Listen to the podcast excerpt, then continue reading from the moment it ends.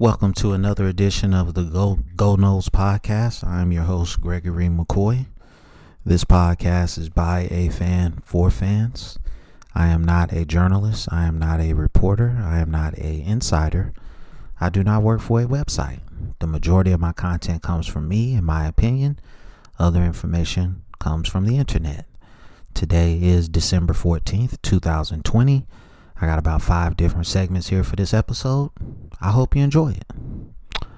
Um, lead off segment for this episode McKenzie Milton, uh, if healthy, could boost his program. Uh, yesterday, it was announced that he is going to transfer to Florida State. And the immediate, I was happy. I was happy. I was ecstatic. I will say that. But the the the the um the first question that popped in my mind was like, why would you come to Florida State? Have you seen our offensive line? And you're coming off. I I I don't know the exact nature of his surgery, so I'll just say reconstructive leg surgery. Like that injury 25 years ago, you would have been out of football forever. So that just kudos to the the medical advances uh, in the world today. Um, but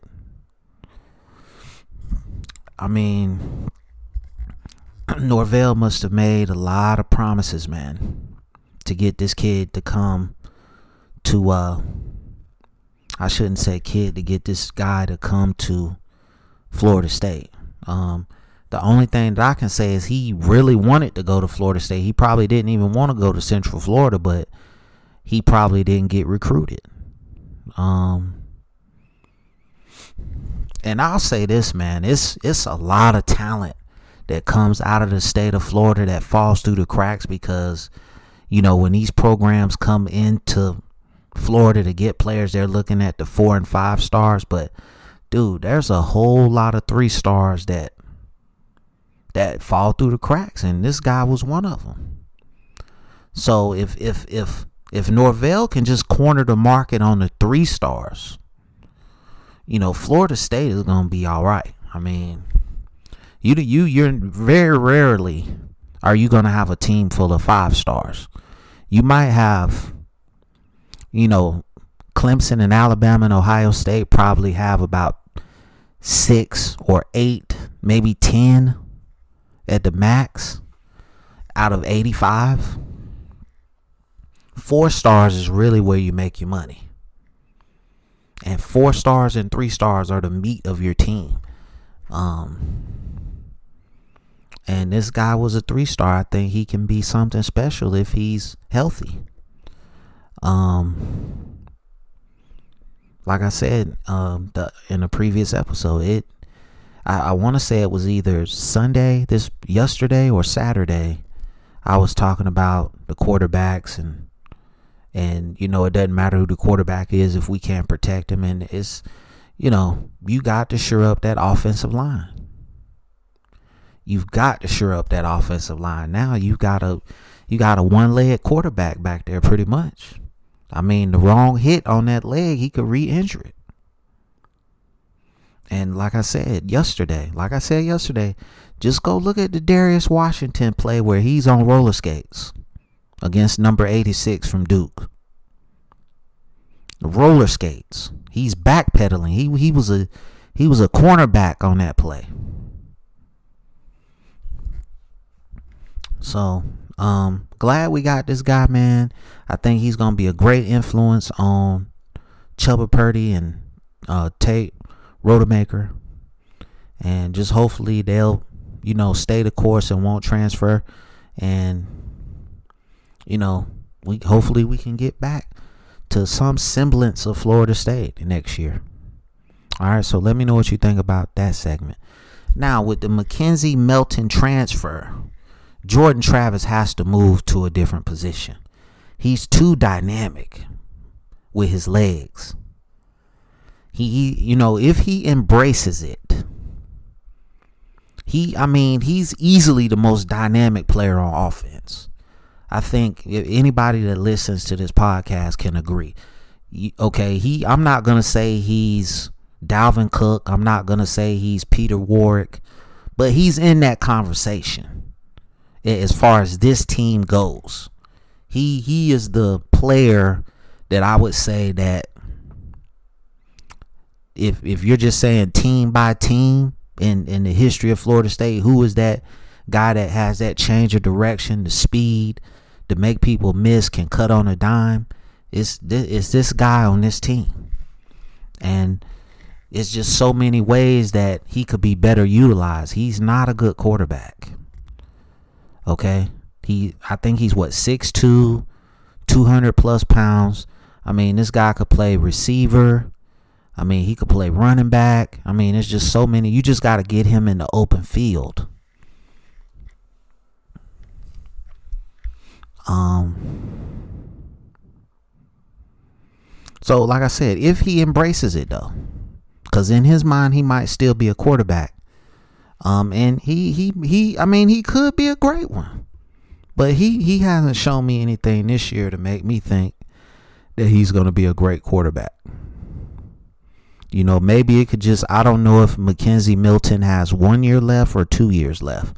Um, he definitely has one year, and I don't know if they're they're to give him that additional COVID year. But if they give him that additional COVID year, he would have two years left. So, you know, it would just like I said, Jordan Travis would have to embrace that role, and I think he could be very good. He's super fast, you know, agility, best agility on the team. Um, I think the, the the next most agile player on this team is probably Tua Philly. Um, so, but the best playmaker on offense right now is Jordan Travis, and it is really, um. Incumbent upon Norvell to find ways to get the ball to this guy. And if we can do that, I think that's just going to make this team more, the offensive side anyway, more dynamic.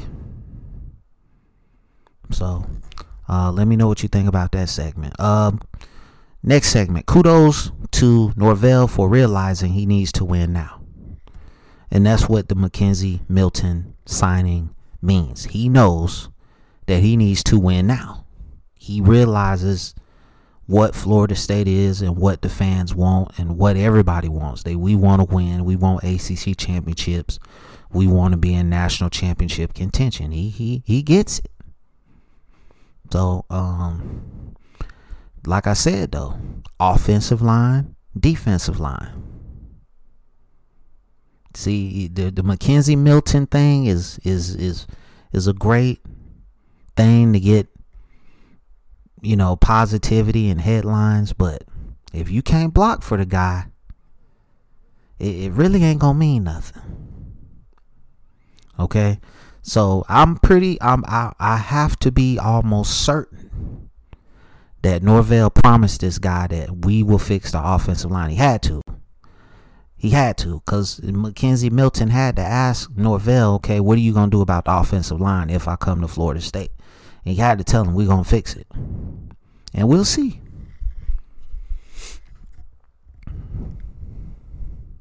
So this this you know this signing or this transfer I should say is is a step in the right direction. Um, like I said, Norvell has he I when he first got hired I wasn't thrilled about his hire.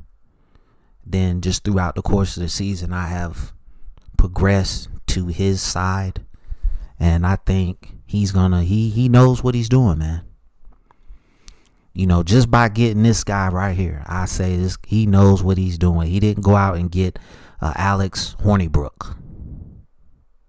Okay, now he has good athletic I mean good quarterback ability, but like I said, he's got the he's got the the the injury that he's coming off of. So only time will tell if this was a great pickup or not.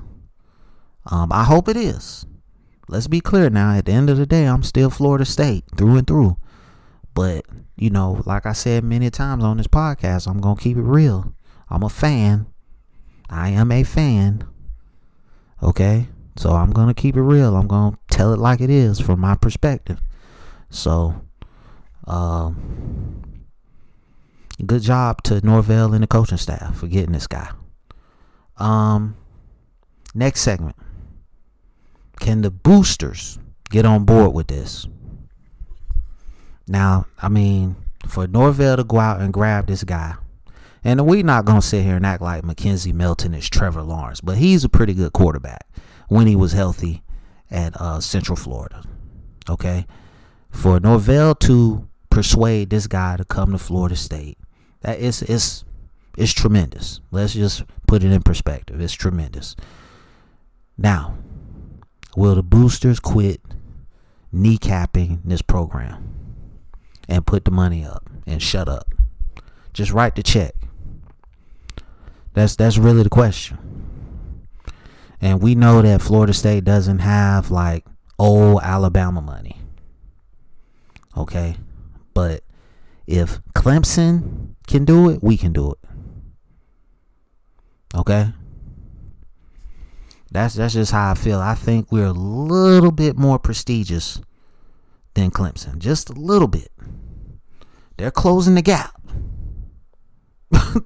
if they haven't already closed the gap. I think their five year run from 15 until now equals our 95 to 2000 run. Because in, um, I, I want to say in 95 we lost one game or two games. 96 we lost in the championship. 97 um what happened in 1997? We lost to Florida. And then 98 we lost to Tennessee in the in the BCS. 99 we won it. In 2000 we lost to Oklahoma. So, I mean, their 5-year run equals our 5-year run. So, like I said, if Clemson can build all this stuff, we can build it. But I think Clemson has an investor somewhere. Somebody somewhere has put put millions into this program, and we need to find our guy. I don't know where you're gonna find him at, but you gotta find him. And but you, Dabo Swinney has those Alabama ties too. So he might know somebody in Alabama that he convinced to come work with him. I, I'm just guessing. But you don't you don't go from what Clemson was from the the the 90s and most of the early 2000s to what they are now without having an infusion of cash. Cuz at the end of the day, you got to bring the bag. As as they say now, you got to bring the bag. Secure the bag. And uh, that's what college football is. It's, it's just what it is. Um, so if the boosters get on board, man, this could be a takeoff.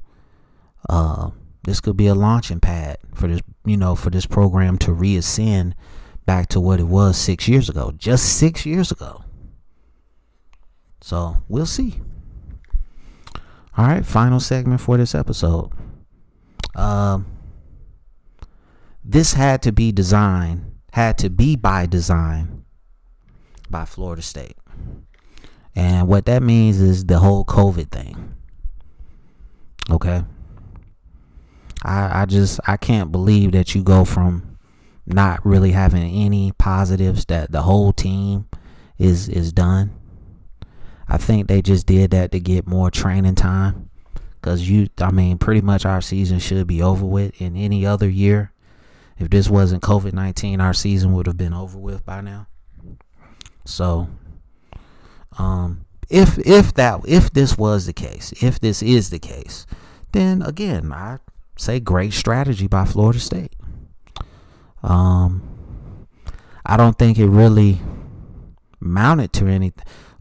Like, uh, listen, let me say this again. Let me reiterate: Darius Washington is not a tackle. He is a guard. He could be a good center.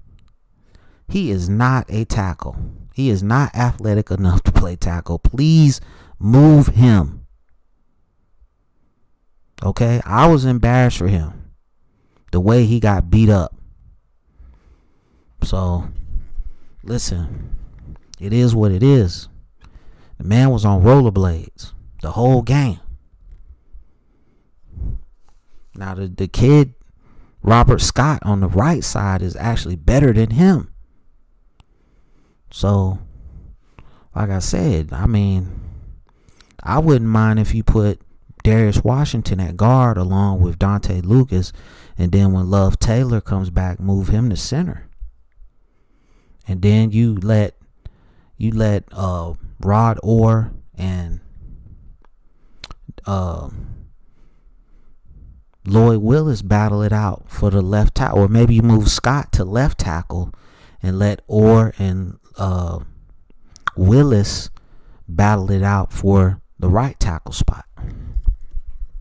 That's just that's just my guess. My that's just my opinion. But um this this whole thing with uh the COVID and getting the extra time to practice, it was a great strategy. But at the end of the day, Duke still put up 35 points on us in that game and they gashed us. So uh, we need some defensive stoppers now. You need to go get me a big defensive guy that can stop the run. And then I'll be happy. Um, so that concludes this episode. I hope you enjoyed it. It's available on YouTube. It's available on all podcast platforms. Thank you for listening. Please wear a mask. Please social distance. Please be aware of your surroundings. Please do your research on flu and respiratory viruses. Please do your research on vitamins. Please do your research on vaccines. Okay, please do your research on vaccines. Um, and as always, go Noles.